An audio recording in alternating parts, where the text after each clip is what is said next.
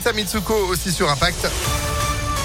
Vos plus beaux souvenirs juste après la météo et puis l'info. Sandrine Ollier, bonjour. Bonjour Phil, bonjour à tous. À la une, avec le scandale dans les EHPAD, les langues se délient. La semaine dernière, l'auteur du livre Les Fossoyeurs était à Lyon. Le journaliste Vincent Castanet a publié une enquête à charge sur la gestion des établissements pour, personnes âgées du groupe Orpea. Depuis, une commission d'enquête au Sénat a été créée et des directeurs de différentes agences régionales de santé ont été entendus mercredi dernier. Des failles et des zones grises ont été évoquées par l'un d'eux, ainsi qu'une certaine impuissance à contrôler les établissements. L'électrochoc de ce livre, il a été aussi pour ceux qui ont des parents âgés en institution et qui justement ont pu parfois constater des manquements dans leur prise en charge.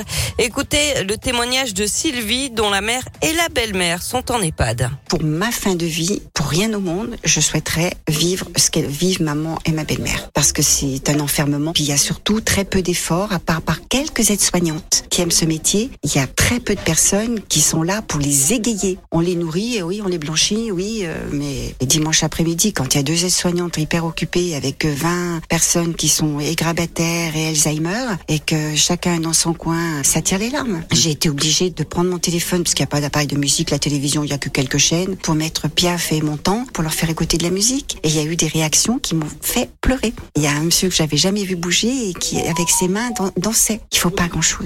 Et selon la Cour des comptes, un EHPAD est contrôlé en moyenne tous les 20 ou 30 ans. Dans l'actualité également, une enquête ouverte pour tentative d'assassinat après une fusillade à la Duchère samedi soir. Les faits se sont passés au niveau d'un point de deal dans la rue Andrei Chakarov. Les cinq mineurs âgés de 15 à 17 ans se sont retrouvés blessés avant d'être rapidement pris en charge par les pompiers. Parmi eux, un jeune de 16 ans touché par balle au flanc et transporté à l'hôpital. Ces jours ne sont pas en danger. 17 douilles de Kalachnikov et une goupille de grenades ont été retrouvées sur les lieux. Et puis on a frôlé le drame à Lyon samedi en fin d'après-midi. D'après le progrès, une balle de fusil de chasse a terminé sa course dans un appartement du 8e arrondissement. La femme qui l'occupait n'a pas été blessée. Le coup de feu serait parti de l'immeuble d'en face, avenue des Frères Lumière. Trois personnes ont été interpellées et placées en garde à vue. D'après les premiers éléments de l'enquête, il s'agirait d'un accident pendant la manipulation de l'arme. Près de 600 personnes réunies hier place Bellecour à Lyon pour dire non au conflit en Ukraine. Euh, parmi eux, pas mal de déplacés ukrainiens arrivés ces derniers jours et hébergés dans l'agglomération lyonnaise.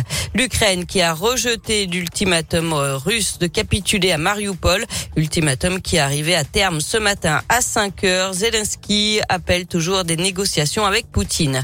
Et puis en France, à trois semaines de l'élection présidentielle, Jean-Luc Mélenchon appelle à former une union populaire pour atteindre le second tour.